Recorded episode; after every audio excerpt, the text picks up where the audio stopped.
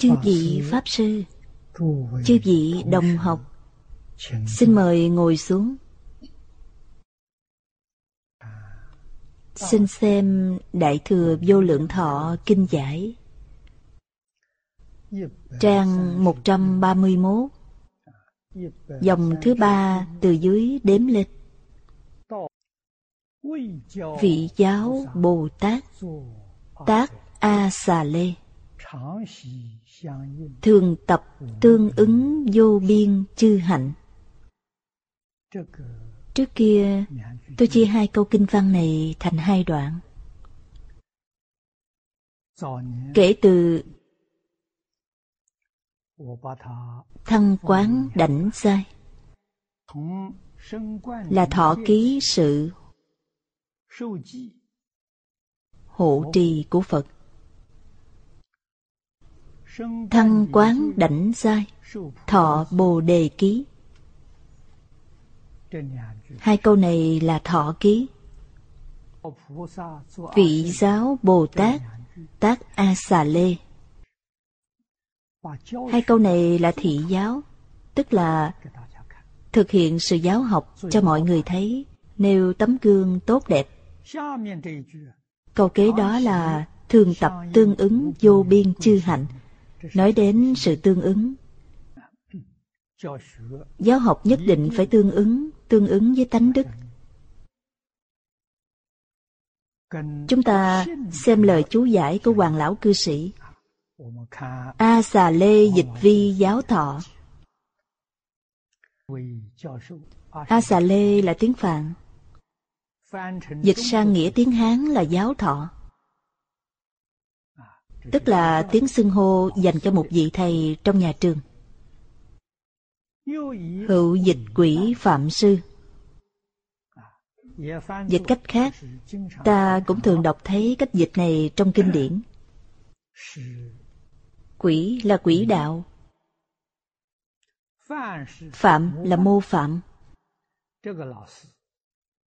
Chữ quỷ phạm sư hàm ý tư tưởng, kiến giải và ngôn hạnh của vị thầy ấy có thể làm gương cho chúng ta, làm mẫu cho học trò,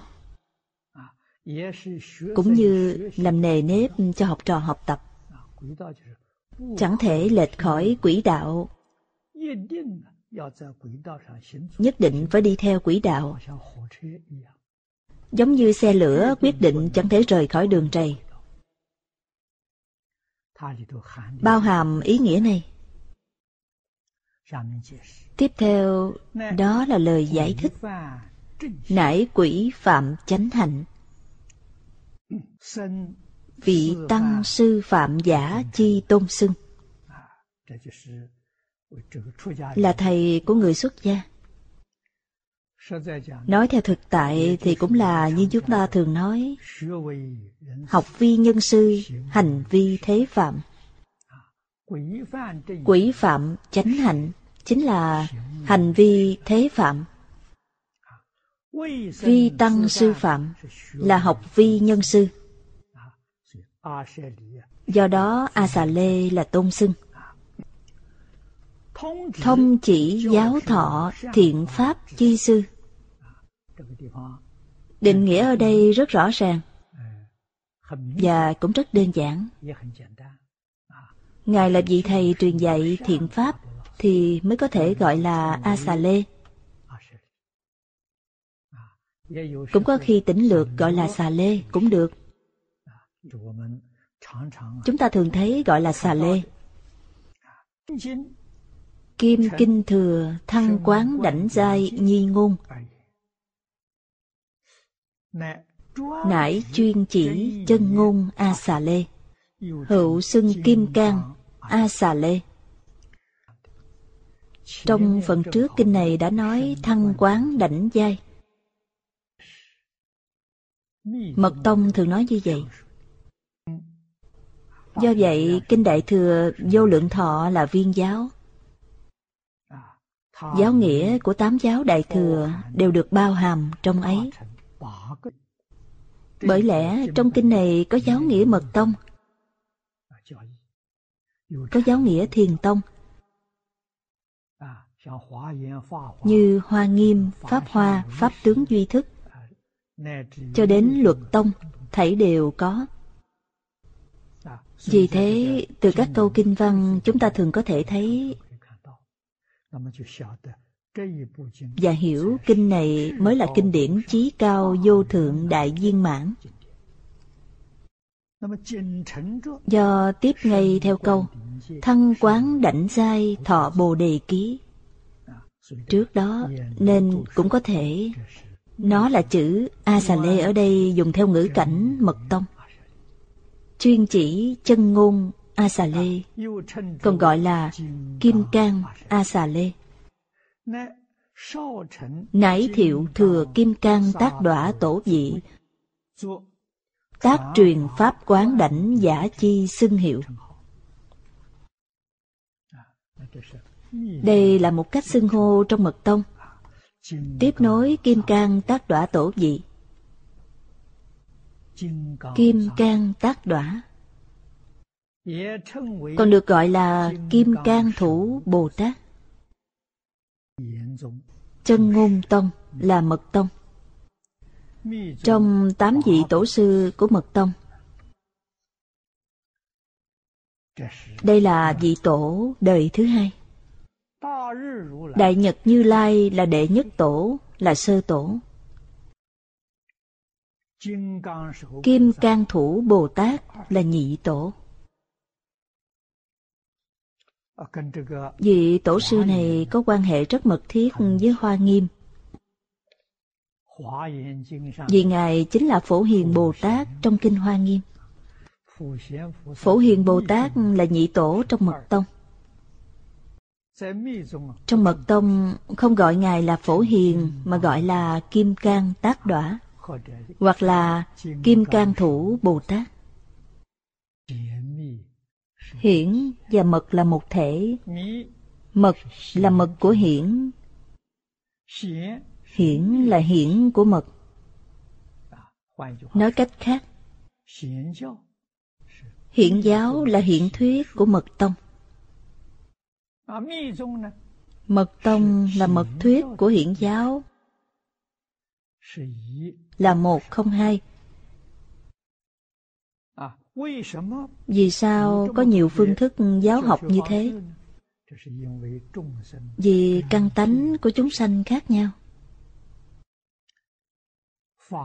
Pháp thân đại sĩ, Chư Phật Như Lai, Luôn tùy thuận tâm của chúng sanh Để ứng với khả năng nhận biết của họ Nói cách khác, Pháp thân Bồ Tát Chư Phật Như Lai Quyết định chẳng khởi tâm động niệm Chúng ta nhất định phải nhận biết rõ ràng điều này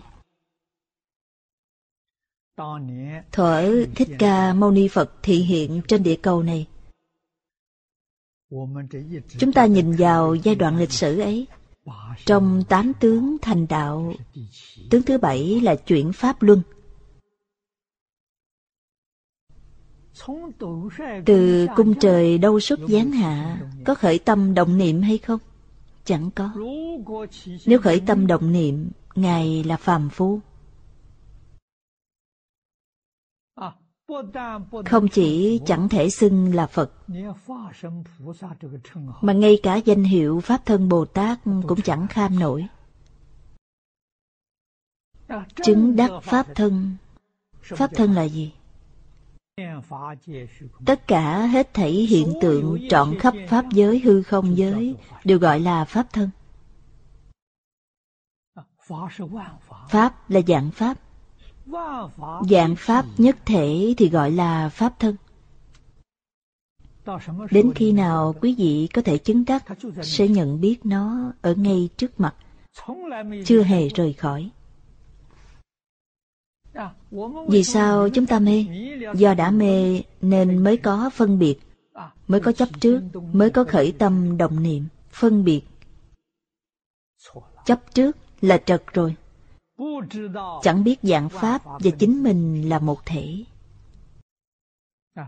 khi nào quý vị đã giác ngộ Nói theo Phật Pháp là thật sự buông khởi tâm động niệm phân biệt chấp trước xuống. Khi ấy, quý vị liền biết khắp Pháp giới, hư không giới và chính mình là một thể. Như trong Hoàng Nguyên Quán đã nói, Vũ trụ rốt cuộc là chuyện như thế nào? vốn là một thể từ một thể khởi ra hai tác dụng hai tác dụng ấy một là chánh báo hai là y báo. Chánh báo là chính mình. Y báo là hoàn cảnh mà chúng ta nương tựa vào để sinh tồn và hoạt động. Tiểu hoàn cảnh là một gia đình đại hoàn cảnh là toàn thể vũ trụ. Những thứ ấy do đâu mà có? Từ một thể hiển lộ hiển lộ như thế nào? Đã mê bèn hiện. Đã giác ngộ sẽ chẳng hiện chẳng còn nữa. Vì thế trong chứng đạo ca vĩnh gia đại sư đã nói rất hay. Mộng lý minh minh hữu lục thú. Mộng là mê. Khi mê rõ ràng có lục đạo luân hồi, có mười pháp giới. Giác hậu minh minh vô đại thiên. Sau khi giác ngộ sẽ chẳng còn nữa. Sau khi đã giác sẽ là cảnh giới gì? Cảnh giới thường tịch quan. Là cảnh giới cao nhất trong tịnh độ tông chúng ta. Thường tịch quan. Thường tịch quan là tự tánh, đã giác ngộ bèn trở về tự tánh. Khi đã mê từ tự tánh biến hiện một hiện tượng hư quyển chẳng thực tại.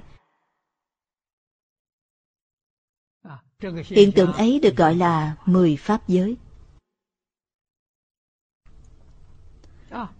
Bất luận là chánh báo hay y báo, Đức Thế Tôn dạy chúng có các đặc tánh được gọi là tam biến tức tam chủng châu biến. Thứ nhất là trọn khắp pháp giới. Trọn khắp pháp giới là gì? Nói theo danh từ khoa học hiện thời là năng lượng hoặc dao động. Bất luận hiện tượng vật chất hay hiện tượng tinh thần toàn bộ đều do dao động biến hiện. Chẳng có dao động sẽ chẳng có cảnh giới ấy chẳng có a lại gia. Vì thế, một niệm bất giác thì sự bất giác ấy là dao động. Nên mới sanh ra hiện tượng. Phát sanh hiện tượng tinh thần và hiện tượng vật chất. Quý vị thấy sự dao động ấy có tốc độ lớn chừng nào? Rất nhanh ý niệm vừa mới dấy lên, bèn trọn khắp pháp giới. Vì sao? Pháp tánh là một thể, là tự tánh, thanh tịnh viên minh thể là một thể. Người trung quốc có nói, khiên nhất phát nhi động toàn thân. Chúng ta kéo một sợi tóc, toàn thân đều cảm thấy đau đớn. Vì sao? Nó là một thể. Cho nên một niệm vừa khởi bèn trọn khắp Pháp giới. Pháp giới và chính mình là một thể. Do vậy gọi là Pháp thân. Quý vị đã thừa nhận Pháp thân, khẳng định nó, chẳng hoài nghi chút nào. Dạng sự dạng vật trong khắp Pháp giới, hư không giới và chính mình là một thể. Đó gọi là chứng đắc Pháp thân. Người chứng đắc Pháp thân bèn thành Phật. Nay chúng ta nghe Đức Phật dạy trong kinh như thế, vẫn chẳng thừa nhận. Ai thừa nhận dạng sự dạng vật và chúng ta là một thể Chẳng có ai thừa nhận. Đó là gì? Phàm phu. Nếu quý vị hỏi Pháp thân Bồ Tát, hỏi chư Phật Như Lai, núi, sông đại địa, cây cối hoa cỏ có cùng một thể với quý vị hay không? Các ngài sẽ đáp đúng vậy chẳng sai tí nào. Đúng là một thể vì sao? Bất luận tinh thần hay vật chất của chúng ta, nhục thân là một hiện tượng. Một niệm vừa động, trong tâm ta toàn bộ các hiện tượng đều nhận biết. Ý niệm ấy, núi sông đại địa đều biết, nếu không biết thì tốt quá. Vì sao? Chúng sanh tạo tác ác nghiệp. Do các hiện tượng đều không biết nên núi sông đại địa sẽ chẳng có nhiều phiền phức như thế. Lại nữa, động đất, phong tai, thủy tai gì đi nữa, do chúng chẳng có tri giác sẽ không có những hiện tượng tai nạn ấy. Chính vì chúng ta dự động một niệm, chúng nó biết ngay nên có phản ứng.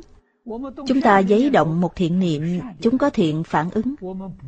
Chúng ta giấy động một niệm bất thiện, chúng liền phản ứng bất thiện. Ý niệm tham lam, nước hiện tiền, nên thủy tai hiện tiền. Ý niệm sân hận, núi lửa bùng nổ, nhiệt độ tăng lên. Ý niệm ngu si, phong tai hiện tiền. Ngạo mạn là động đất. Các tai nạn thiên nhiên do ý niệm bất thiện của chúng ta dẫn khởi.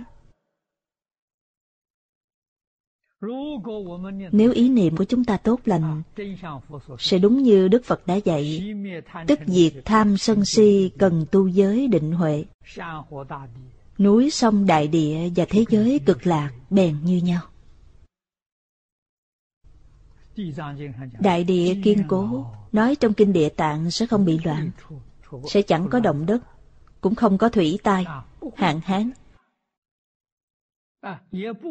Chẳng có những tình hình như thế mà là mưa hòa, gió thuận.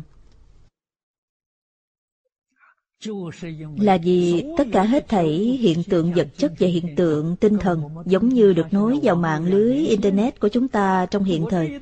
Hãy ta vừa động, toàn bộ chúng nó đều biết. Vì thế toàn thể vũ trụ và chính mình là một thể. Toàn thể vũ trụ là sống động, chẳng chết cứng. Nó có thể thấy, nghe, hiểu ý nghĩa của con người. Mấy năm trước, tiến sĩ Giang Bổn Thắng của Nhật Bản đã làm thí nghiệm với nước. Phát hiện nước là vật chất. Nhưng có thể thấy, nghe, hiểu ý nghĩ của con người. Biến hóa theo ý niệm của chúng ta. Nước có thể phản ứng như vậy, lại xét tới những hiện tượng vật chất khác, chúng đều có thể, cây cối, hoa cỏ cũng có thể. Có người đã thí nghiệm trên hai cây bồn tài đối với hai cây bonsai. Dùng thời gian và phương thức dung bón giống hệt như nhau. Vung bón thành công. Quý vị thấy hai cây giống như nhau, đem chúng làm thí nghiệm. Hai chậu đặt ở hai góc phòng, bên này đặt một chậu. Quý vị mỗi ngày cười với nó nói, Ta rất thích ngươi, rất yêu mến ngươi. Còn với chậu kia thì tao ghét mày quá, chẳng ưa mày. Sau hai tuần chậu mỗi ngày cười với nó sẽ hết sức tươi tốt. Chậu mỗi ngày bị quở đáng ghét sẽ dần dần khô héo, chết khô. Quý vị thấy đó, cây hiểu ý niệm của con người. Đó là nói về cây cối, hoa cỏ. Chúng tôi hiểu đạo lý này vì thế tại Úc chúng tôi trồng một vườn rau lớn và cũng trồng rất nhiều cây ăn trái. Vườn rất lớn, trồng hơn 30 loại cây ăn trái. Chúng tôi hiểu rõ đạo lý này để cho hoa cỏ cây cối mỗi ngày đều nghe Phật hiệu hoặc mỗi ngày nghe nhạc Phật giáo. Chúng tôi đi qua đều gọi hoa cỏ cây cối là Bồ Tát. Cung cung kính kính, cây cối bèn sanh trưởng thật tốt. Chúng tôi chẳng dùng phân bón hóa học, cũng chẳng dùng thuốc sát trùng. Hoa nở rất đẹp, quả phát triển rất tươi ngon. Những nông dân trồng cây ăn quả gần đó đến thăm chúng tôi đều kinh ngạc. Các vị dùng phương pháp gì mà trồng ngon lành như vậy? Sau đấy chúng tôi bảo họ dùng thiện tâm thiện ý để vun bồi. Vì thế thiện tâm thiện ý đối với núi sông đại địa chúng sẽ không bị loạn động. Chẳng có những tai nạn. Chúng ta phải hiểu đạo lý này. Tương ứng có nghĩa là khế hợp. Trong Phật Pháp nói theo Đại Thừa Phật Pháp Chẳng có gì không tương ứng Như tam mật tương ứng giữ cảnh trí tương ứng Cảnh là hoàn cảnh bên ngoài Này, chúng ta gọi là hoàn cảnh vật chất Này, chúng ta gọi trí là hoàn cảnh tinh thần Tam mật là công phu tu hành. Tam là gì? Chỉ thân khẩu ý. Thân phải lễ kính. Đối với hết thảy chúng sanh phải biết lễ kính. Khẩu nghiệp tán thán. Ý là trong tâm cung kính. Có lòng thành kính, chân thành cung kính. Biểu hiện ra ngoài là lễ. Lễ độ đối với người như thế, mà đối với sự cũng là như thế. Đối với thiên địa dạng vật cũng là như thế. Đó là gì? Đó là tánh đức trong tự tánh của chúng ta. Phật bồ tát làm được chúng ta chẳng thể tưởng tượng cảnh giới của các ngài. Trong giáo pháp đại thừa thường nói là tự tánh chẳng thể nghĩ bàn. Kiến tánh cũng là tự tánh chẳng có lớn hay nhỏ. Tự tánh chẳng có trước hay sao tự tánh chẳng có xa hay gần chúng ta không có cách nào tưởng tượng điều này trong tự tánh thanh tịnh tịch diệt Phật Pháp thường nói là cảnh giới đại niết bàn. Sống động, hoạt bát. Chẳng chết cứng. Tuy trong tự tánh thứ gì cũng chẳng có. Nhưng thứ gì nó cũng đều có thể hiện. Do nó có thể hiện nên chẳng thể nói nó là không. Do những hình tượng được hiện ấy là quyển tướng. Nên quý vị chẳng thể nói nó là có. Vì sao? Nó là tướng sanh diệt. Tốc độ sanh diệt nhanh chóng. Nhục nhãn của chúng ta nhìn chẳng ra. Hiện thời, các nhà lượng tử lực học bảo chúng ta những điều họ nói giống như trong kinh Phật đã nói, tốc độ sanh diệt nhanh chóng, chúng ta chẳng có cách nào tưởng tượng được quá nhanh. Trong kinh Phật nói là một cái khẩy ngón tay trong cuộc đối thoại giữa Di Lặc Bồ Tát và Đức Thế Tôn. Di Lặc Bồ Tát đã nói trong một cái khẩy ngón tay có bao nhiêu niệm, niệm ấy là một niệm sanh diệt. 32 ức trăm ngàn niệm. Lấy trăm ngàn làm đơn vị. Một trăm ngàn là mười dạng. Ba mươi hai ức nhân với mười dạng. Là ba trăm hai mươi triệu. Quý vị thấy một cái khẩy ngón tay là 320 triệu niệm. Nếu chúng ta khẩy nhanh, tôi tin tưởng có người khẩy nhanh hơn tôi. Một giây có thể khẩy 5 lần. Nếu khẩy 5 lần, 320 triệu nhân với 5. Một giây có bao nhiêu lần? 1.600 triệu. Làm sao chúng ta tưởng tượng được? Vì thế tướng ấy có thật hay chăng? Chẳng thật. Chúng ta xem những hiện tượng ấy, các nhà lượng tử lực học đã cho chúng ta biết đó là gì. Giống là những ý niệm tích lũy liên tục sanh ra quyển tướng. Quyển tướng ấy rất nhiều.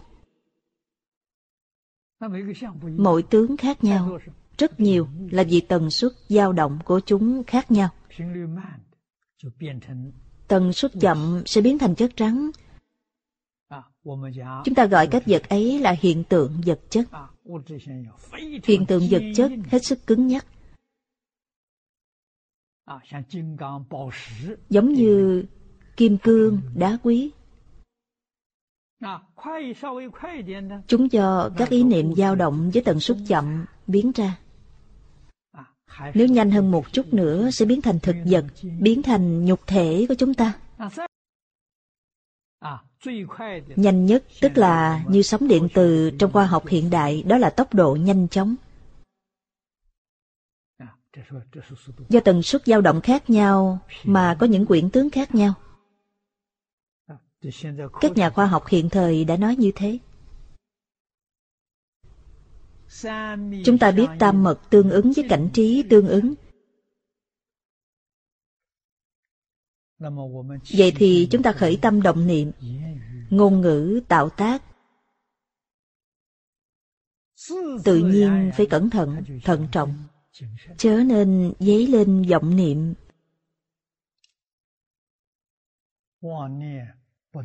chớ nên nói bừa.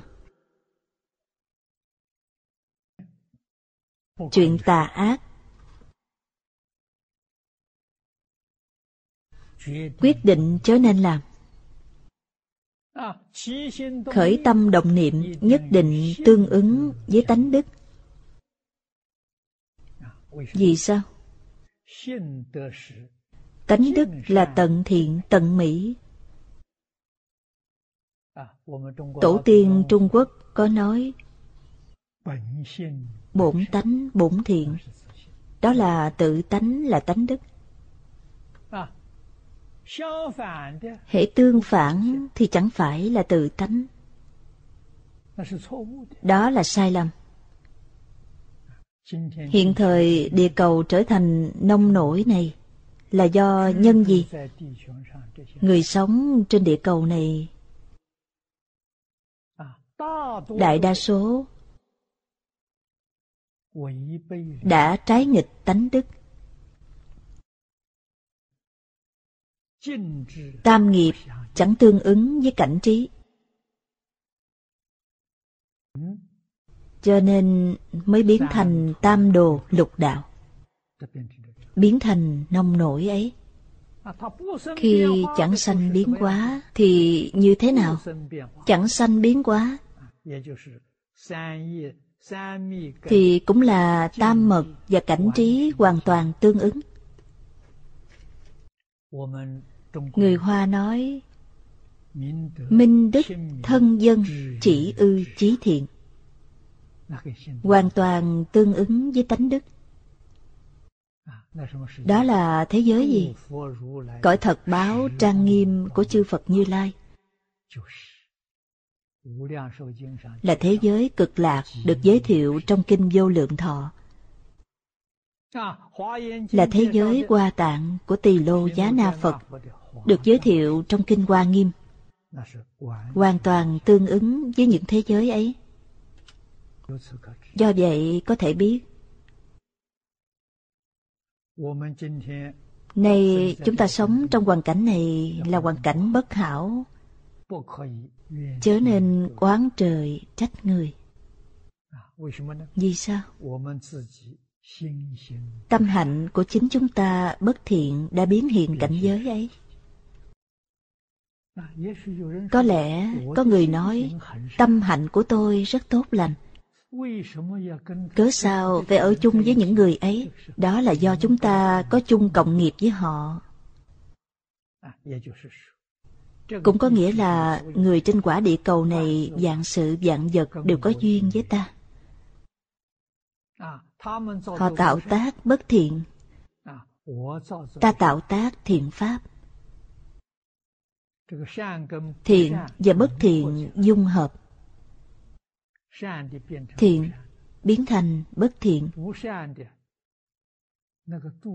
Mức độ bất thiện bị giảm nhẹ, hòa quản hơn có nghĩa là gì? người hành thiện giúp kẻ bất thiện tiêu tan tội nghiệp. chẳng phải là như vậy hay sao? có phải là chuyện tốt đẹp hay không? Là chuyện tốt đẹp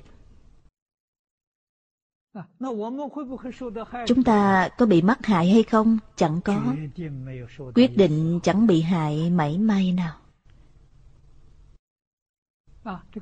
Nếu do tai nạn ngoài ý muốn chúng ta cũng chết thì có bị hại hay không? Chẳng có. Đã chết bèn sanh về thế giới cực lạc. Chết rồi bèn sanh về tịnh độ của chư phật hoặc là chết rồi bèn sanh vào thiên đạo. đó là chuyện tốt chẳng phải là chuyện xấu. Kẻ tạo tội nghiệp bất thiện cũng chết trong tai nạn ấy. Nhưng chết rồi sẽ sanh vào tam đồ. Vì sao? Hồng tiêu trừ tội nghiệp đó là chuyện tốt không phải chuyện xấu. Người hành thiện cũng là chuyện tốt đến hưởng phước trên cõi trời. Đến tịnh độ của chư phật chẳng có gì không phải là chuyện tốt. Nếu quý vị thật sự giác ngộ, nhìn thấu suốt, mỗi người trên thế gian này đều là người tốt. Mọi chuyện đều là chuyện tốt. Trong thế gian này, quý vị sẽ tâm bình, khí hòa. Quý vị hiểu rõ rệt, minh bạch. Biết chính mình phải làm cách nào, hồng thành tựu chính mình, giúp đỡ chúng sanh đó là thực sự giác ngộ. Mật tông dĩ tam mật tương ứng chi chỉ vi chủ. Đó là phương pháp tu hành trong mật tông. Trên thực tế phương pháp niệm phật của chúng ta là phương pháp của họ hết sức tương ứng rất gần gũi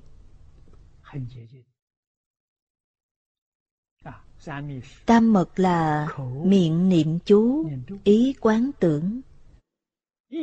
Tai kết ấn. Tai kết ấn thuộc về thân nghiệp.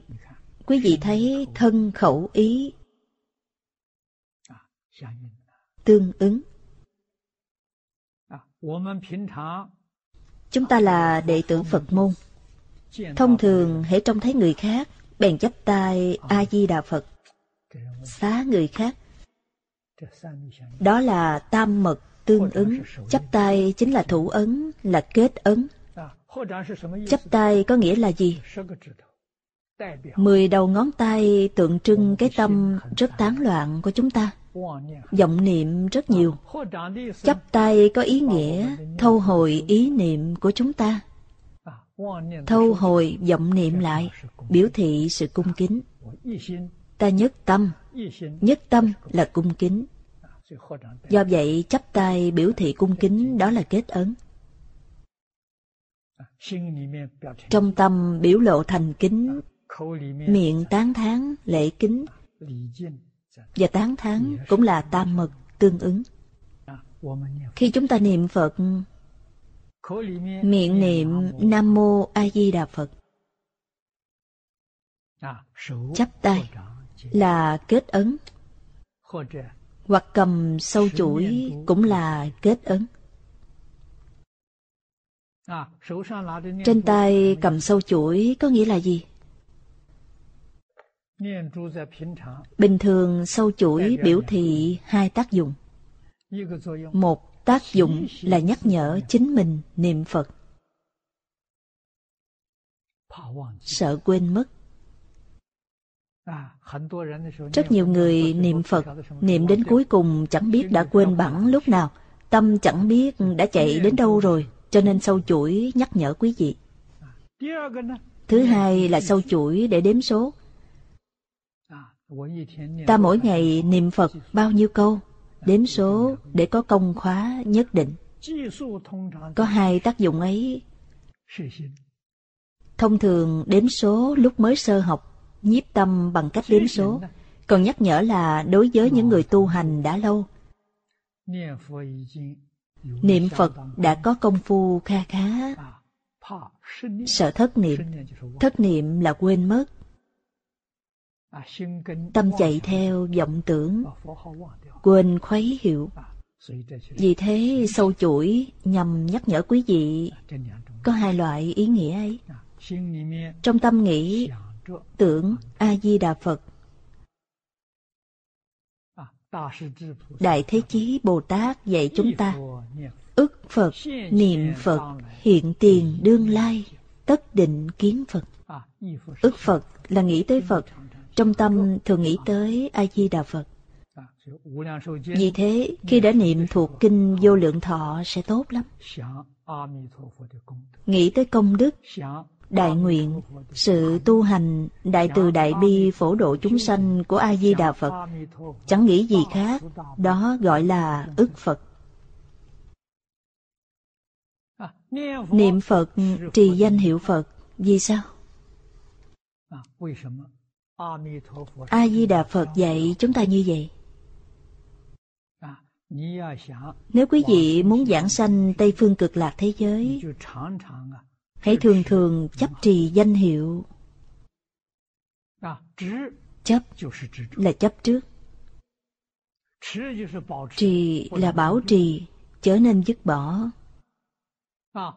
phật pháp luôn dạy chúng ta buông xuống chỉ riêng phật hiệu là chẳng thể buông xuống buông phật hiệu xuống, quý vị chẳng có gì để nương cậy thứ gì cũng buông xuống, nhưng chuyên môn chấp trước phật hiệu Thứ này giống như phi thuyền bay trong vũ trụ. Câu Phật hiệu này là tuyến đường bay. Chỉ cần noi theo Phật hiệu, quý vị chẳng bị lạc khỏi tuyến đường hành trình. Nó sẽ dẫn quý vị đến thế giới cực lạc. Do một câu Phật hiệu niệm niệm đều tương ứng với Tây Phương cực lạc thế giới, tâm chúng ta khởi niệm ở đây. A-di-đà Phật, ở bên kia liền nhận được. Niệm niệm tương ứng chẳng lạc lối mảy may. Phương pháp này màu nhiệm tột bậc. Quý vị đừng hỏi thế giới cực lạc ở nơi đâu. Chỉ cần giữ vững danh hiệu ấy, chắc chắn sẽ đạt đến. Đánh mất danh hiệu này có thể sẽ đi sai chỗ. Chẳng đến được. A-di-đà Phật dạy chúng ta phương pháp này là có lý. Tuyệt đối cho nên lầm lỡ. Phải biết phương pháp này là trọng yếu, phương pháp này cũng là một loại mật pháp. Vị linh chúng sanh thân khẩu ý tam nghiệp đốn khế như lai tam mật Cố tức thân thành Phật Cố mật tông diệt xưng tương ứng tông Quý vị xem xét Tịnh độ của chúng ta có phải là tương ứng tông hay không? Có cùng một ý nghĩa. Vì thế, tu hành phải thâm nhập một môn, quân tu lâu dài. Khi tổ sư tiếp dẫn đại chúng, đã có thù thắng nhị phương tiện. Dị là pháp phương tiện khác biệt Nêu ra như thế nào? Thiền tịnh song tu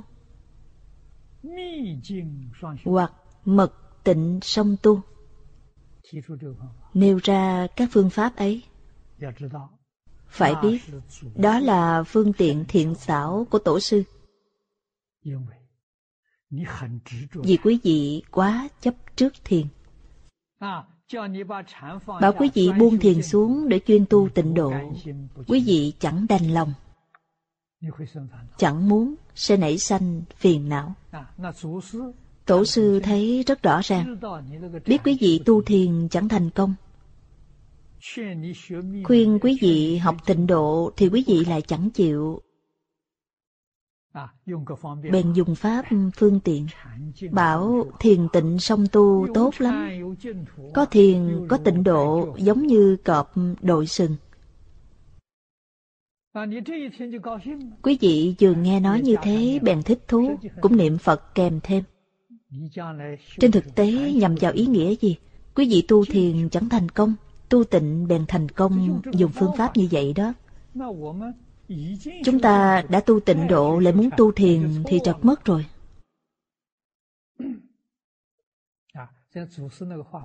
Tổ sư chẳng nói lời ấy với chúng ta.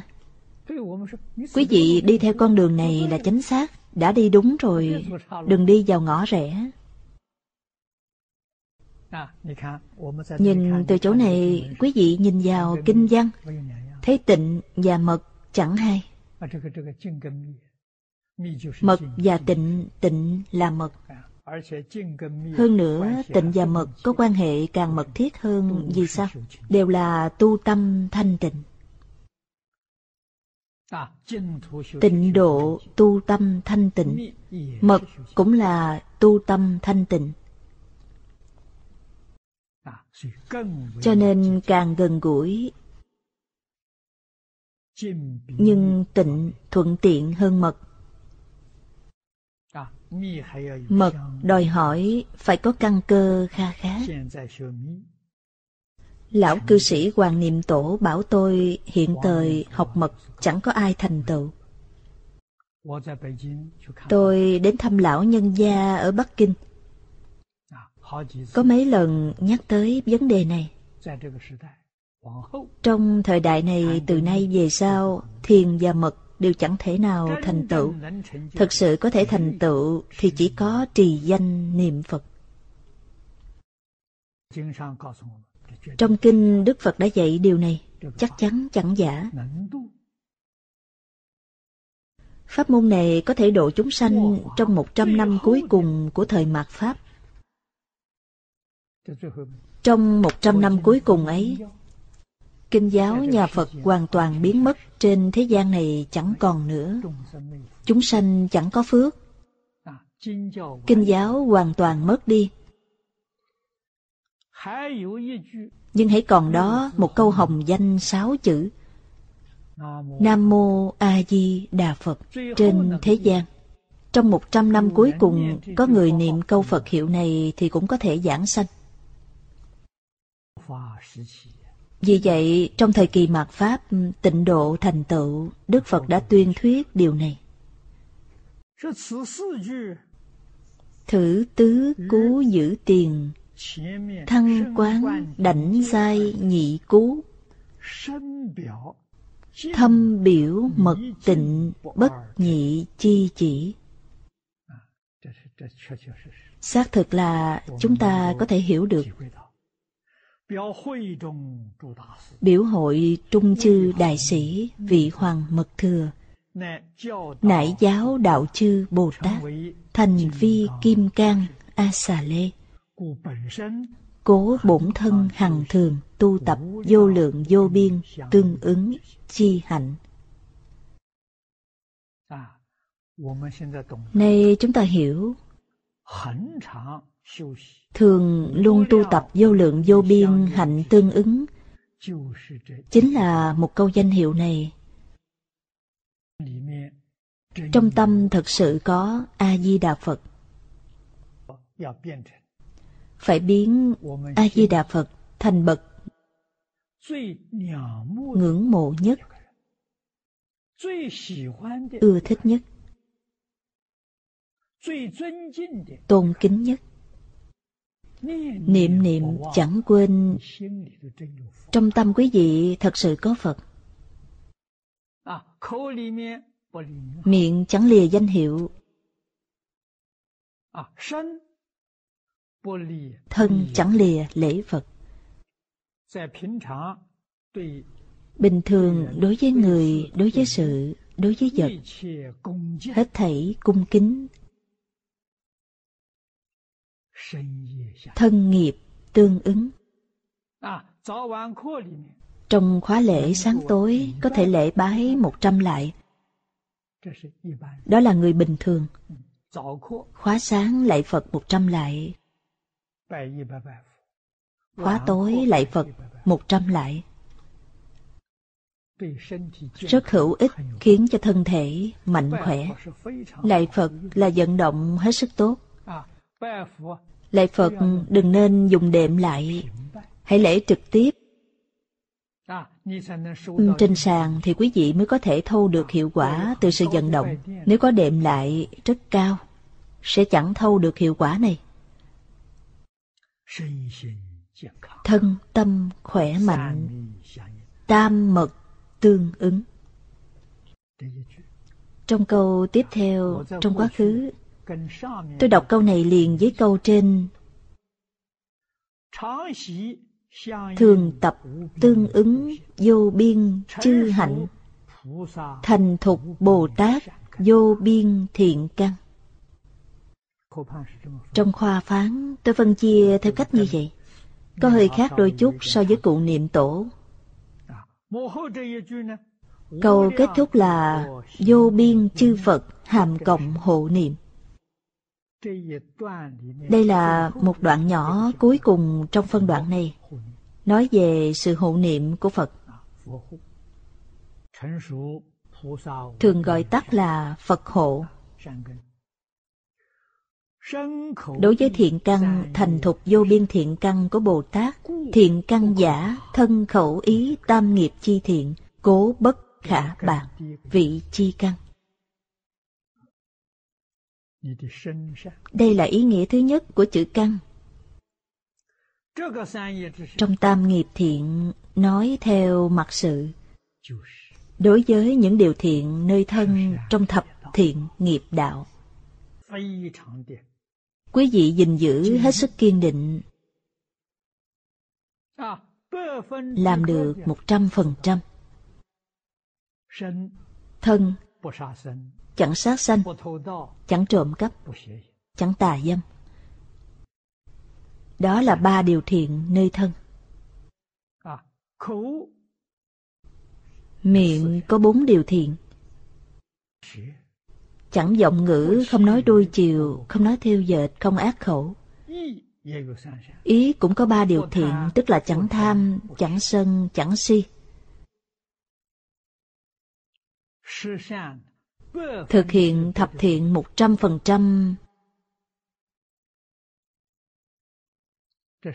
là ai? Thưa cùng chư vị, Pháp thân Bồ Tát thật sự làm được. Quan sát cẩn thận từ khởi tâm động niệm ngôn ngữ tạo tác từ sự đãi người tiếp vật trong cuộc sống hàng ngày của người ấy. Quý vị hãy quan sát kỹ lưỡng.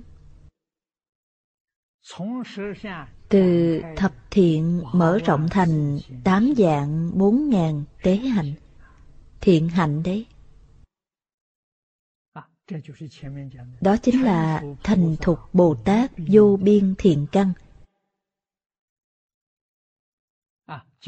Như trong phần trước đã nói, con số tám dạng bốn ngàn được nói trong kinh chẳng phải là giả. Quý vị hãy phân tích từng chuyện, đúng là tám dạng bốn ngàn. Trên thực tế, tám dạng bốn ngàn lại mở rộng ra sẽ là vô lượng, vô biên. Tiếp đó, còn có một ý nghĩa nữa. Hữu thiện năng sanh diệu quả. Xuất sanh dư thiện cố dị chi căn. Dùng điều này để tỉ dụ Giống như cây cối, hoa, cỏ có rễ Từ thiền căn Từ căn ấy có thể sanh ra vô lượng vô biên thiện pháp Hết thảy các thiện pháp thế gian và xuất thế gian đều chẳng lìa mười thiện nghiệp ấy. Do vậy, thập thiện nghiệp là cội rễ của tất cả hết thảy thiện pháp. Tương phản của thập thiện là thập ác. Đó là mười thứ bất thiện. Cũng là nói tất cả hết thảy bất thiện, vô lượng vô biên bất thiện nghiệp của chúng sanh trong tam giới lục đạo đều sanh từ thập ác. Chúng ta biết thiện hạnh và ác nghiệp Rốt cuộc là chuyện như thế nào? Quý vị thấy rõ ràng, thấy minh bạch. Chúng ta mong mỏi làm thiện nhân hay là mong làm ác nhân, bất thiện? Tư tưởng và ngôn hạnh tương ứng với thập ác. Toàn bộ đều xấu xa. Là kẻ tương ứng với thập ác. Chắc chắn thân thể chẳng khỏe mạnh. Thân thể có bệnh, chắc chắn hoàn cảnh cư trụ có rất nhiều tai nạn. Tai nạn có hữu hình và vô hình. Vô hình chỉ điều gì? Nhục nhãn chẳng trông thấy quán thân trái chủ. Nhưng họ luôn quanh quẩn bên quý vị, nhiễu loạn quý vị. Vì sao? Do nghiệp lực bất thiện cảm dời. Nếu quý vị thật sự tu thập thiện, thân, ngữ, ý, nghiệp tương ứng với thập thiện nghiệp, giữ vững chẳng bỏ. Quý vị chẳng nhìn thấy những thiện thần ở quanh quý vị ủng hộ, cung kính quý vị. Quý vị là người tốt, họ đến giúp quý vị thành tựu thiện hạnh. Những chuyện này đều chẳng tách rời nghiệp cảm. Vì thế, thiện nhân có thiện quả, ác nhân có ác báo. Đệ tử quy hướng dẫn trẻ nhỏ Thực hiện thập thiện từ đâu? Thực hiện từ đệ tử quy. Thực hiện từ cảm ứng thiên. Sau đấy thập thiện mới có căn. Chẳng có cảm ứng thiên, chẳng có đệ tử quy, thì thập thiện chẳng có căn. Thời cổ, bất luận xuất gia hay tại gia học Phật, vì sao có thành tựu tốt đẹp như thế? Chẳng có gì khác. Từ bé đã được dung bồi căn cội tốt đẹp. Cha mẹ thật sự yêu thương con cái. Dung bồi căn cội tốt đẹp từ bé, đó gọi là chân ái hộ. Gốc sâu, rễ vững, tăng trưởng, bất luận trong cảnh duyên nào, đều chẳng bị biến đổi. Do vậy, có thể nào chẳng thể cảm ơn cha mẹ? Cha mẹ sanh ra chúng ta, nuôi nấng, giáo dục chúng ta. Ân đức ấy quá lớn. Cha mẹ dưỡng thành cội rễ ấy. Phật, Bồ Tát tiếp tục dạy bảo quý vị trong một đời này. Quý vị có thể thành Phật, thành Bồ Tát. Phật Bồ Tát là thầy của chúng ta, tức là A Xà Lê của chúng ta. A Xà Lê là giáo thọ hoặc quỷ phạm sư. Là vị thầy giúp chúng ta thành tựu. Người sống trong thế gian phải cảm ơn. Cội rễ của cảm ơn là cha mẹ và sư trưởng. Đấy là cội nguồn. Nếu chẳng có hai loại cội rễ ấy, bất hiếu cha mẹ, bất kính sư trưởng, thì trong thế gian này, bố thí, thi ân đối với bất luận người nào hay vật nào toàn là giả dối. Vì sao? Ân huệ ấy chẳng có căn. Do vậy, ân huệ ấy chẳng phải là sống, mà là chết. Chẳng có căn mà. Chớ nên chẳng biết đạo lý này. Chúng ta xem tiếp sự hộ niệm trong phần sau.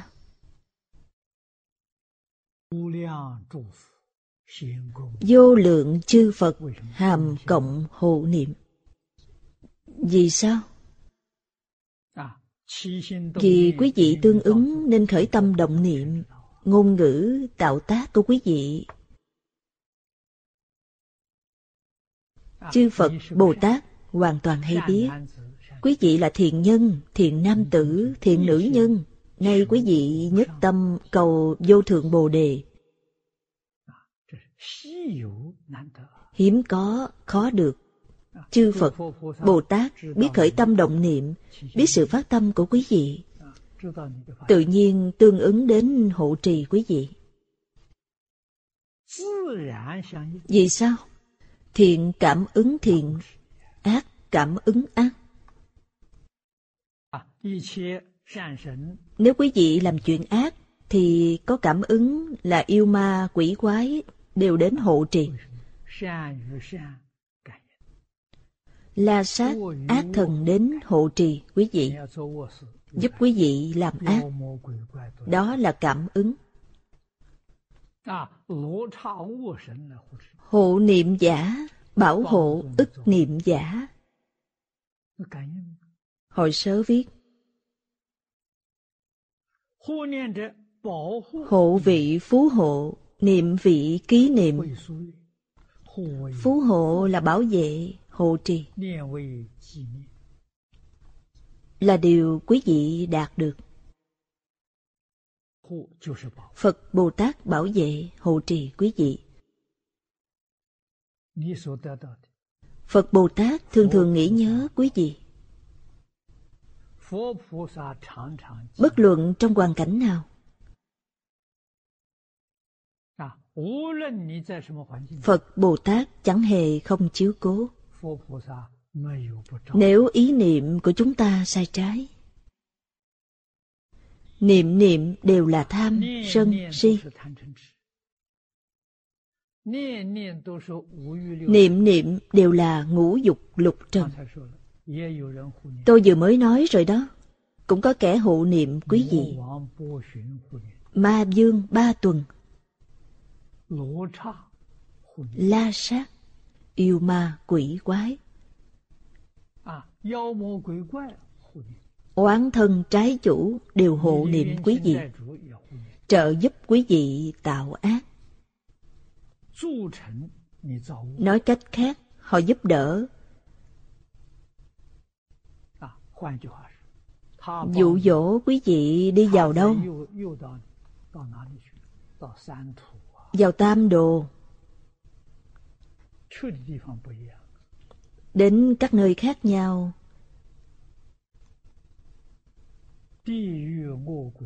như địa ngục, ngạ quỷ, súc sanh, đến những nơi đó người niệm phật phật hộ niệm quý vị quý vị sanh về thế giới cực lạc. Thiện nhân chẳng niệm Phật trong tâm muốn sanh lên trời, hoặc muốn đời sau được hưởng phước báo nhân thiên, Phật, Bồ Tát, thiện thần đều gia hộ, hộ niệm quý vị. Tâm nguyện nhất định xứng ý, đúng lý. Nhất định như nguyện. Ở chỗ này chúng ta thấy Kinh giáo nói Đối hết thảy chúng sanh, chư Phật Bồ Tát Tùy tâm ứng lượng Tức là thuận theo nguyện vọng của quý vị mà Phật Bồ Tát thỏa mãn nguyện vọng. Đó là nói rõ sau khi tương ứng nhất định được hộ niệm. Tịnh ảnh sớ viết Hộ xử ly ác, niệm linh tăng thiện. Ngài đã tách hộ niệm ra để giảng.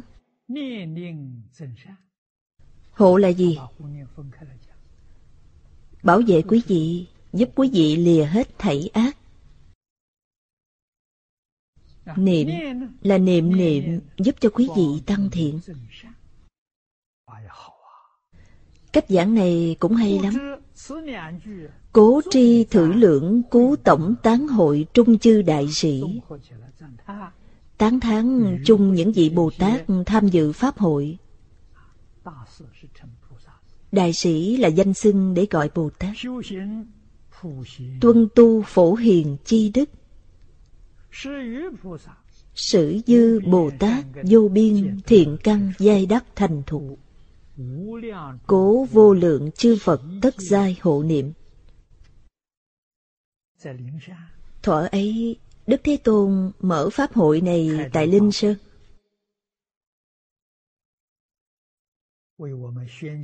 Vì chúng ta tuyên giảng kinh vô lượng thọ, Bồ Tát tham dự pháp hội lần ấy rất đông.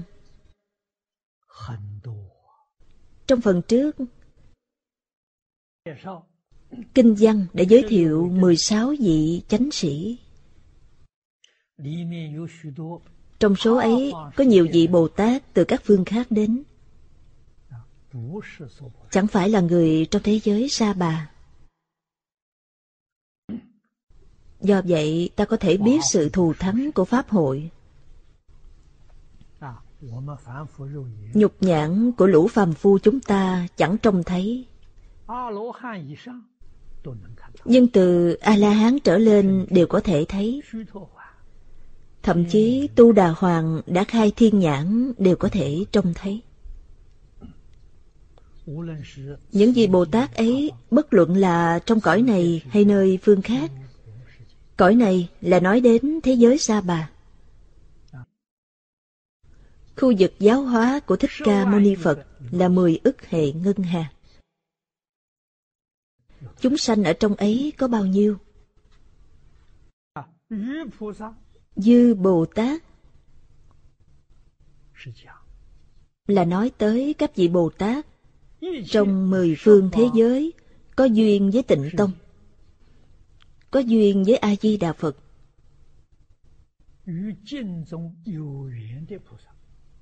Những vị như vậy rất đông trong hội này, những vị đại bồ tát tu đức của phổ hiền đại sĩ có thể ảnh hưởng những vị bồ tát có duyên với tịnh tông trong mười phương thế giới, giúp họ thành thục thiện căn. Nên mới có cách nói này. Vô lượng chư phật thảy đều hộ niệm.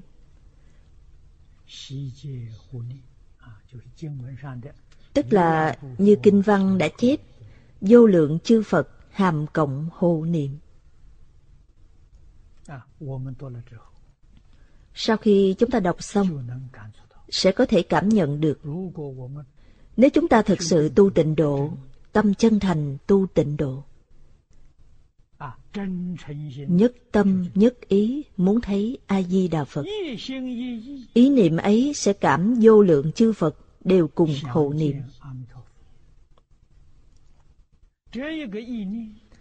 Đức Phật nói kinh này chẳng hề nói dối, câu nào cũng chân thật. Đức Phật của Phổ Hiền được giới thiệu đến đây.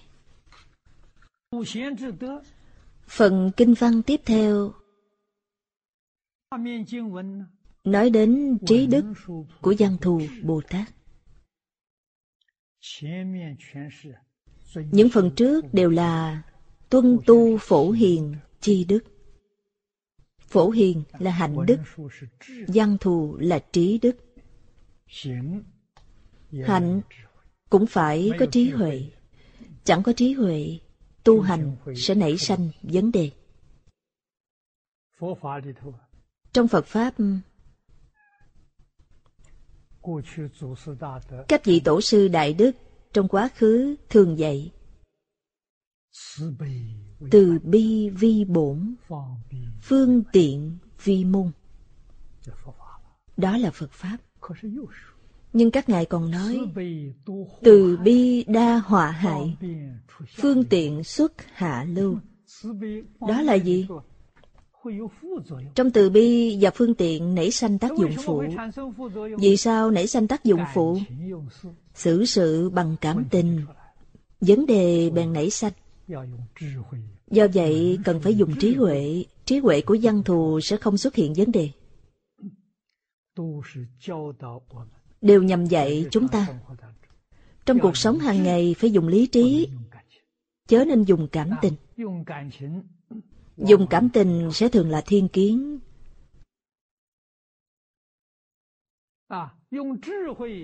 Dùng trí huệ sẽ chẳng có thiên kiến. Do vậy, đã có hạnh phổ hiền, vẫn phải có trí đức của văn thù hay gọi tắt là văn thù trí. Chúng ta đọc kinh văn. Chư phật sát trung. giai năng thị hiện. Đây là tướng biểu thị của văn thù trí đức. Trí huệ là gì? trí huệ là thật sự có thể buông xuống có thể thị hiện trong các cõi phật. Thí thiện huyễn sư hiện chúng dị tướng. Đây là nêu tỷ dụ. Thiện huyễn sư là nhà ảo thuật. Tuy chẳng phải là thật nhưng kẻ ấy có thể hiện ra rất nhiều hình tượng khác nhau. Ư bỉ tướng trung thật vô khả đắc các tướng trong tỷ dụ ấy là giả chẳng thật. đó là trí huệ. Hiển lộ trí huệ. Thử chư bồ tát diệt phục như thị. Do vậy các bồ tát thị hiện trong thế gian này giáo hóa hết thảy chúng sanh quyết định chẳng có chấp trước phân biệt chẳng khởi tâm động niệm nên hằng thuận chúng sanh tùy hỷ công đức. Kinh lăng nghiêm đã nói tùy chúng sanh tâm ứng sở tri lượng.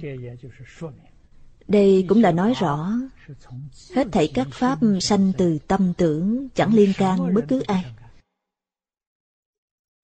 vì thế toàn là tự làm tự chịu phải thừa nhận điều này. Chẳng liên can bất cứ ai có thể tham cứu thấu suốt đạo lý này trong bất luận hoàn cảnh nào. Quý vị cũng có thể tâm bình khí hòa, chẳng oán trời trách người. Kẻ tâm bình khí hòa có thể thấy rất rõ ràng. Đó là trí huệ của văn thù. Thông chư pháp tánh đạt chúng sanh tướng cúng dường chư phật, khai đạo quần sanh. Hóa hiện kỳ thân, do như điển quang. Liệt ma kiến võng, giải chư triền phược. Viễn siêu thanh văn, bích chi phật địa. Nhập không, vô tướng, vô nguyện pháp môn. Thiện lập phương tiện, hiển thị tam thừa. Đoạn này toàn là nói về trí đức của văn thù Bồ Tát. Chúng ta hãy đọc lời chú giải. Thượng nhất đoạn văn nghĩa là đoạn văn vừa đọc trên đây. Tục diễn Tục là tiếp theo. Chuyển Pháp Luân chi đệ thất tướng đã nói về hạnh phổ hiền, lại còn có văn thù Bồ Tát cần phải nói tiếp. Nên tiếp tục diễn nói về tướng chuyển Pháp Luân thứ bảy. Bổn phẩm danh vi đức tuân phổ hiền. chánh biểu kinh trung phổ hiền vị liệt thượng thủ chi nghĩa. Vị thượng thủ thứ nhất là phổ hiền bồ tát giống như kinh hoa nghiêm cái bổn kinh vi viên giáo, tùng quả khởi nhân, cố tiên phổ hiền, nhi thứ văn thù.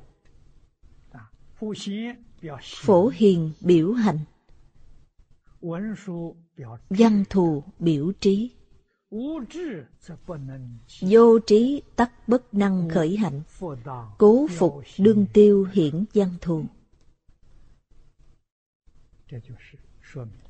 đây là nói rõ duyên do của đoạn kinh này. do vậy vì sao ở đây phải nói đoạn kinh văn này?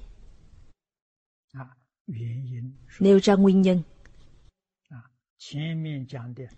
Trong phần trước đã nói về hạnh phổ hiền.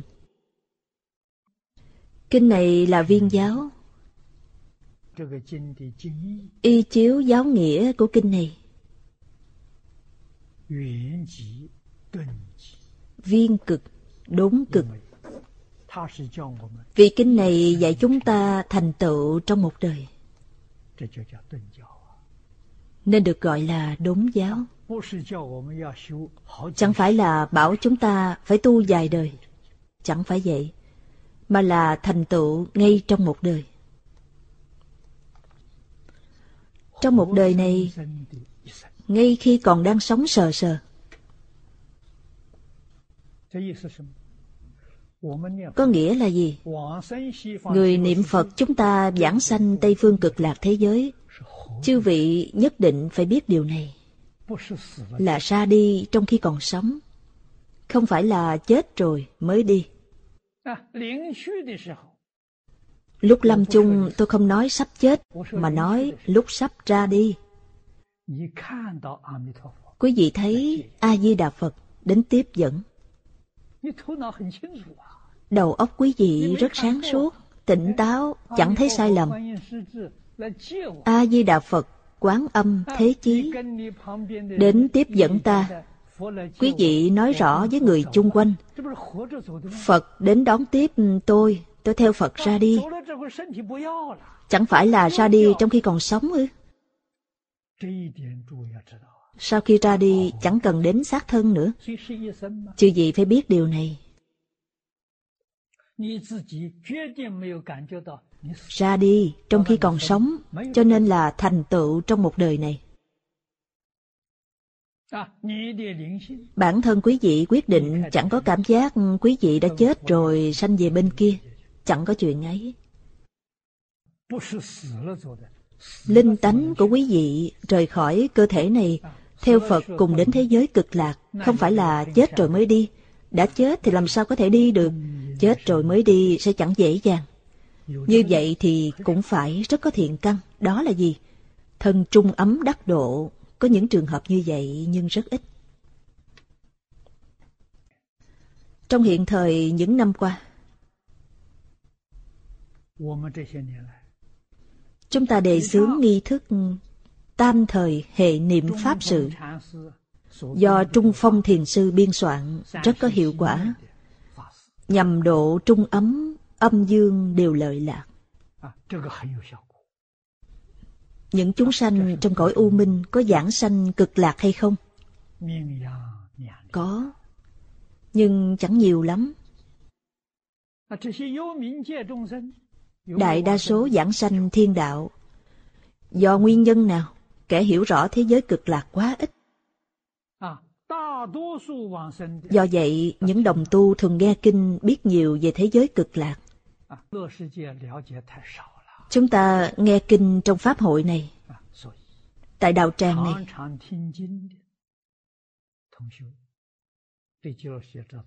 Không chỉ loài người chúng ta đang nghe, Chúng ta chẳng thấy chư linh trong cõi u minh.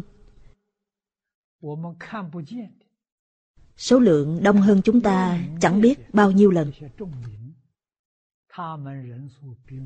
Chư linh nghe kinh tốt lắm. Trong tam thời hệ niệm Pháp sự, do họ thường đến nghe kinh, sẽ thật sự giảng sanh. Kẻ chẳng thường nghe kinh có ít cơ hội hơn, chúng ta có thể lý giải suy nghĩ điều này. Kinh giáo tịnh độ chẳng thể không giảng, bản thân chúng ta đọc kinh liễu giải, chính mình đắc độ.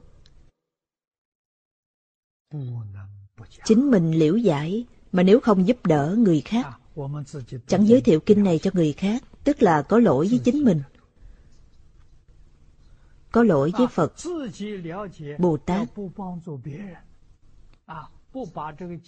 có lỗi với A-di-đà Phật. a di đà phật muốn phổ độ chúng sanh. Cớ sao quý vị chỉ độ chính mình chẳng đói hoài kẻ khác? Chẳng tương ứng với bổn nguyện của a di đà phật. Chúng ta muốn sanh về thế giới cực lạc hy vọng mang theo một số chúng sanh cùng đi a di đà phật sẽ quan hỷ vì thế, toàn tâm, toàn lực khuyên dạy hết thảy chúng sanh nhận thức tịnh độ. Phát nguyện cầu sanh tịnh độ. Nói theo tịnh nghiệp tam phước, chính mình đã thành tựu, cho nên quên giúp đỡ người khác. Đấy chính là câu cuối cùng. Khuyến tấn hành giả. đối với người tu hành chúng ta phải khuyên họ phát nguyện cầu sanh thế giới cực lạc. Thành tựu viên mãn trong một đời đấy mới thật sự là đồng tâm, đồng đức, đồng nguyện, đồng hạnh với a di đà phật vì thế, chẳng thể không biết văn thù trí. Ở đây có hai câu nói rất hay. Vô trí tắc bất năng khởi hành. Cố đương tiêu hiển văn thù. Bởi lẽ hạnh là trọng yếu, nhưng trí cũng chẳng thể thiếu. Như vô lượng thọ kinh khởi tính luận viết, bất độ văn thù trí hải nan nhập phổ hiền hạnh môn dĩ bất năng liễu tri tự tâm nhất niệm đốn viên, bình đẳng chánh tánh, phàm thánh cộng hữu nhất tế vô sai dĩ bất liễu cố, sở hữu nguyện hạnh tất bất cụ túc đó là gì trí huệ trọng yếu. Thích Ca Mâu Ni Phật suốt đời giảng kinh thuyết pháp 49 năm. Giảng bát nhã 22 năm. Chư vị nghĩ xem, Đức Phật suốt đời giảng kinh 49 năm giảng bát nhã 22 năm, gần như là một nửa thời gian. Đó là gì? Coi trọng trí huệ. Bát nhã là trí huệ văn thù. Luận định thông thường trong sự giáo học suốt một đời môn học ấy tốn thời gian dài như thế Nên pháp môn chủ tu trong cả đời Thích Ca Mâu Ni Phật là bát nhã. A Hàm là tiểu thừa, là cơ sở. Trong A Hàm giảng, đoạn ác tu thiện đều là nói theo sự. Quá nửa quả báo là phước báo nhân thiên. Nên rất nhiều người thích học. Họ chẳng tách rời phước báo nhân thiên. Họ mong muốn thứ ấy. Phương đẳng là dự bị. Bát nhã là chánh tu. Pháp hoa nhằm giúp quý vị tăng tấn. Từ chỗ này chúng ta liễu giải Chủ tu trong Phật Pháp là trí huệ Làm sao có thể là mê tín cho được Phật Pháp và mê tín hoàn toàn tương phản 22 năm dạy trí huệ Lẽ nào dạy kẻ khác hồ đồ Đâu có lẽ nào như thế Nói Phật giáo là mê tín là do nguyên nhân nào? Do chẳng nhận thức Phật giáo, hiểu lầm mất rồi. Chê Phật giáo là mê tín, ngỡ Phật giáo là tôn giáo. Phật giáo không phải là tôn giáo, mà là sự giáo dục của Thích Ca Mâu Ni Phật. Mấy câu này có ý nghĩa rất sâu. Bất độ văn thù trí hải. Độ là vượt qua, cũng có nghĩa là nói. Quý vị chẳng thâm nhập trí huệ của văn thù Bồ Tát, khó thể nhập hạnh môn của phổ hiền. Phổ hiền hạnh nương vào văn thù trí. Chẳng có văn thù trí, quý vị sẽ không thể hành phổ hiền hạnh được.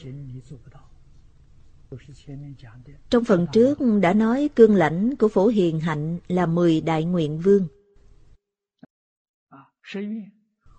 Chẳng có văn thù trí sẽ chẳng thể thực hiện mười đại nguyện vương. Mười nguyện ấy, mỗi nguyện sau đều sâu hơn nguyện trước. Càng về sau càng khó, bắt đầu từ đâu? Từ lễ kính chư Phật. Chúng ta có tâm lễ kính hay không? Nếu có văn thù trí, tâm ấy sẽ phát khởi. Vì sao có thể phát khởi? Quý vị liễu tri tự tâm. Văn thù trí chẳng có gì khác. Chính là quý vị nhận biết chính mình. Người Hoa thường nói, nhân yếu hữu tự tri chi minh. Con người phải tự biết mình. Quý vị phải nhận biết chính mình. Chính mình là gì? Trong giáo pháp Đại Thừa, Đức Phật thường nói, bổn lai thị Phật. Mỗi chúng sanh vốn là Phật. Đó là văn thù trí, chân thật, trí huệ. Tâm cung kính mới có thể sanh khởi. Chúng ta học Phật rất cung kính Phật. Hết thảy chúng sanh đều là Phật. Phải có tâm cung kính đối với họ giống như cung kính Phật. Đối với người, đối với sự, đối với vật, đối với thiên địa dạng vật. Thật sự sanh khởi tâm cung kính. Đối với người phải lễ kính Lễ tiết hiện thời là cúi đầu lễ Gật đầu không được Thiếu cung kính Đúng quy củ đứng đó Gặp mình 90 độ cúi đầu lễ ắt phải như vậy vào thời cổ hành lễ là đảnh lễ tam bái Đó là cổ lễ. Này chúng ta đối trước tượng Phật vẫn đảnh lễ tam bái, chẳng quên cổ lễ. Phật là cổ nhân, chúng ta vẫn dùng phương cách của cổ nhân để hành lễ đối với Ngài. Đối với con người hiện đại, phải hiện đại quá. Nếu chẳng hiện đại quá, rất nhiều người hiện thời chẳng thể tiếp nhận. Quý vị nói xem, có nhiều kẻ học Phật, bảo kẻ ấy hãy học Phật. Gặp mặt Pháp Sư phải lại, kẻ ấy dãy nảy. Thôi đi, chẳng học. Phải thông quyền, đạt biến. Chẳng thể cố chấp giữ quy củ đã thành nề nếp. Con người hiện thời có lễ tiết hiện thời. Vậy thì sao? Thấy tượng Phật bèn khom mình cúi đầu ba lượt, đó là lễ kính nhất.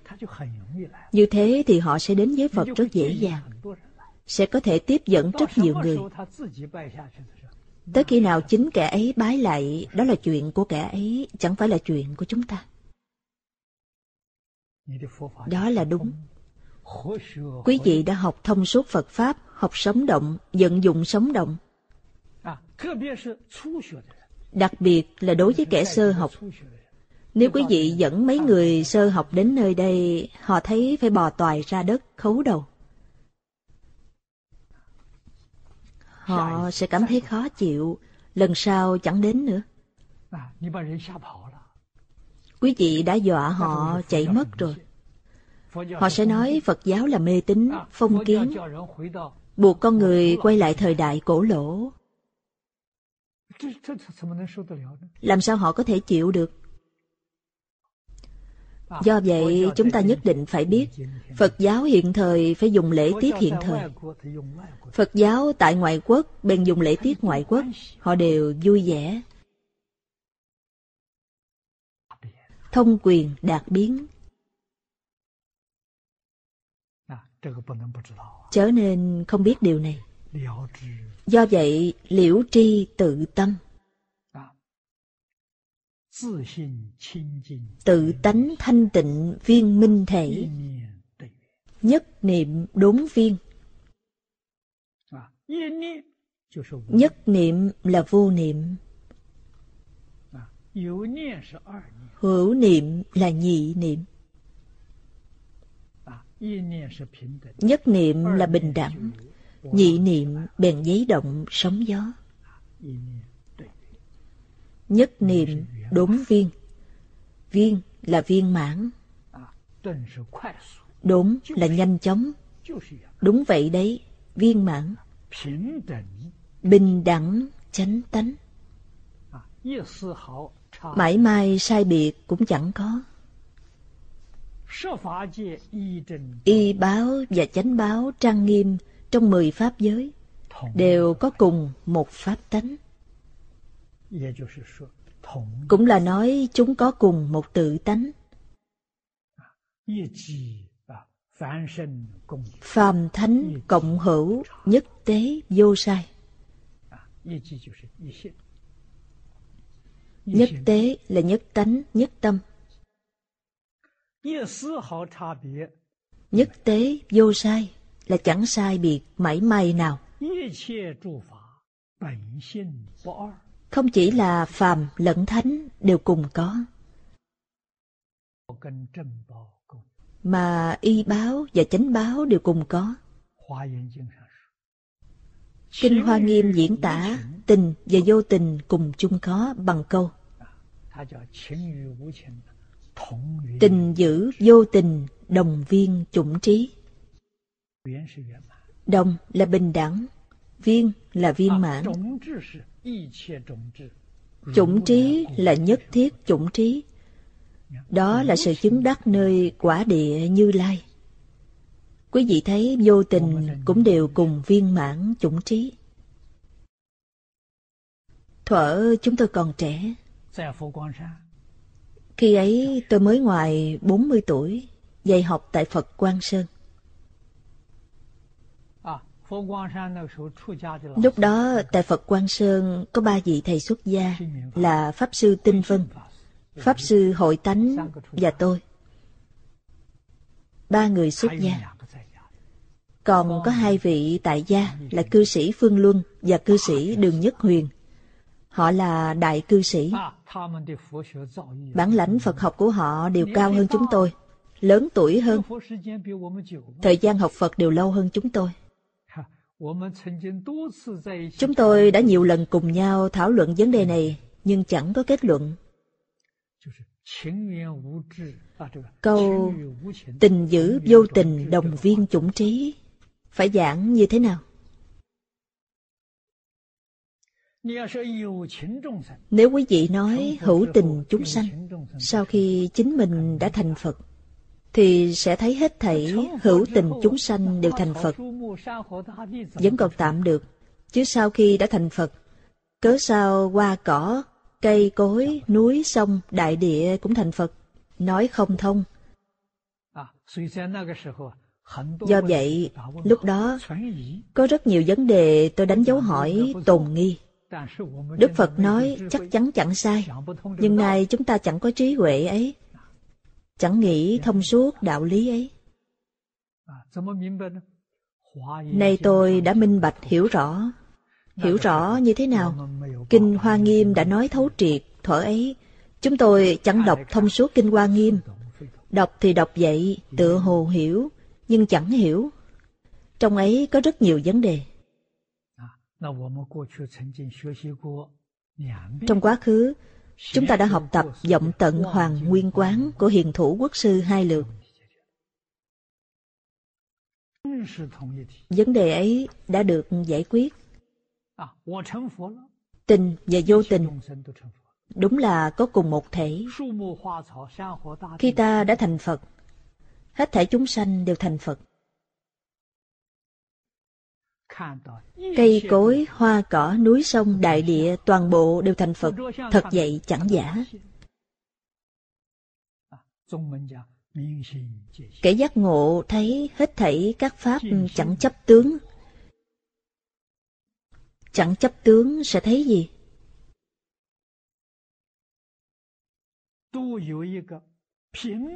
Thấy pháp tánh. Tông môn nói minh tâm kiến tánh. Kiến tánh thành phật. Quý vị thấy hết thảy chúng sanh đều có cùng một điều bình đẳng. Ở đây điều bình đẳng ấy được gọi là chánh tánh.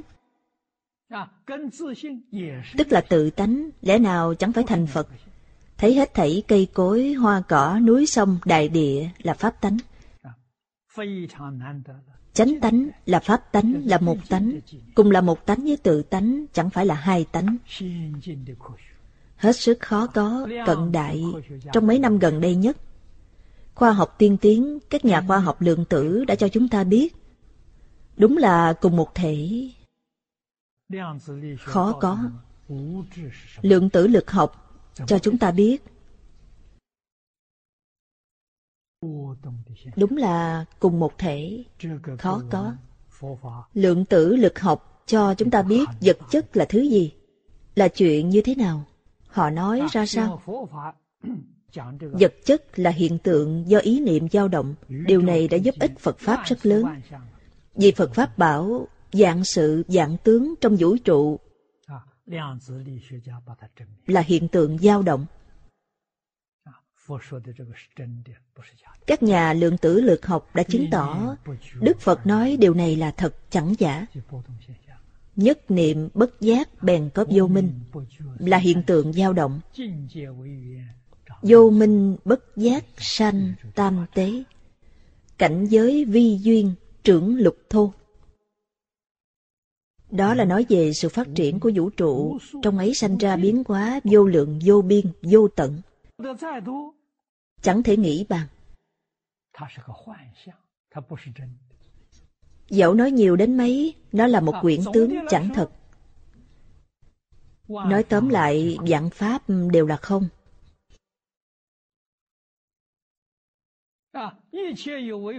Hết thảy pháp hữu vi như mộng, huyễn, bọt, bóng, như xương, cũng như chớp. Hai câu này nói rất hay. Các nhà khoa học lượng tử đã thực sự chứng minh. Đức Phật muốn chúng ta phải dùng trí huệ ấy, dùng thanh tịnh bình đẳng giác để nhìn thế gian. Quý vị mới có thể thấy chân tướng, mới có thể thấy hết thảy dạng pháp chẳng sai khác mảy may không chỉ là phàm thánh chẳng có sai biệt. Mà đều là tự tánh hiện. Phàm thánh sai biệt ở chỗ nào? Hiểu rõ tự tánh là thánh nhân. Mê hoặc tự tánh là phàm phu. Phàm thánh sai biệt ở chỗ mê hay ngộ chẳng liên quan gì đến tự tánh.